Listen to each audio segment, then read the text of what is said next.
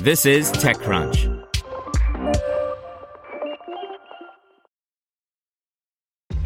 This episode is brought to you by ShipStation.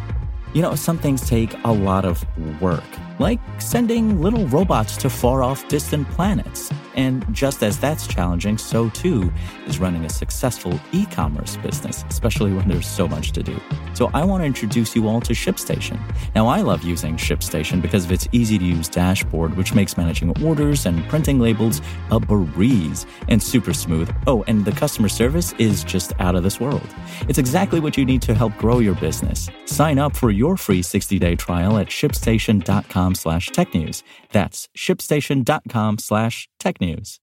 You're listening to the Daily Crunch. The Note's most impressive new feature is only available on the 10 Plus. By Brian Heater.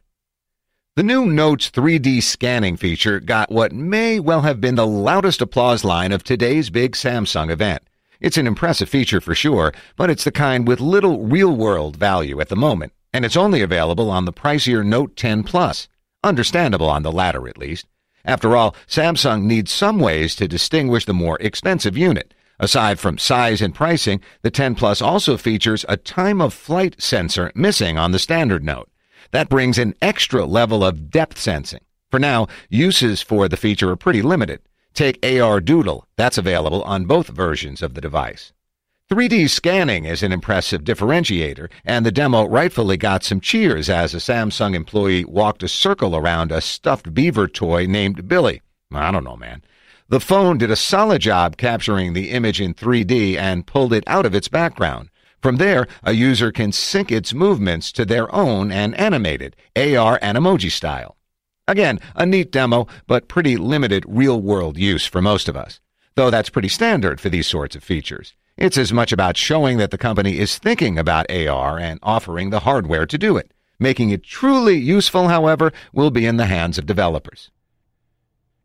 Want to learn how you can make smarter decisions with your money? Well, I've got the podcast for you. I'm Sean Pyles, and I host NerdWallet's Smart Money Podcast.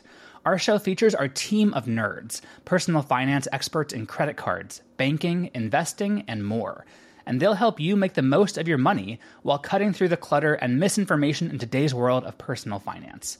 You'll get clarity on strategies to help you build your wealth, invest wisely, shop for financial products, and plan for major life events. Listen to NerdWallet's Smart Money Podcast wherever you get your podcasts.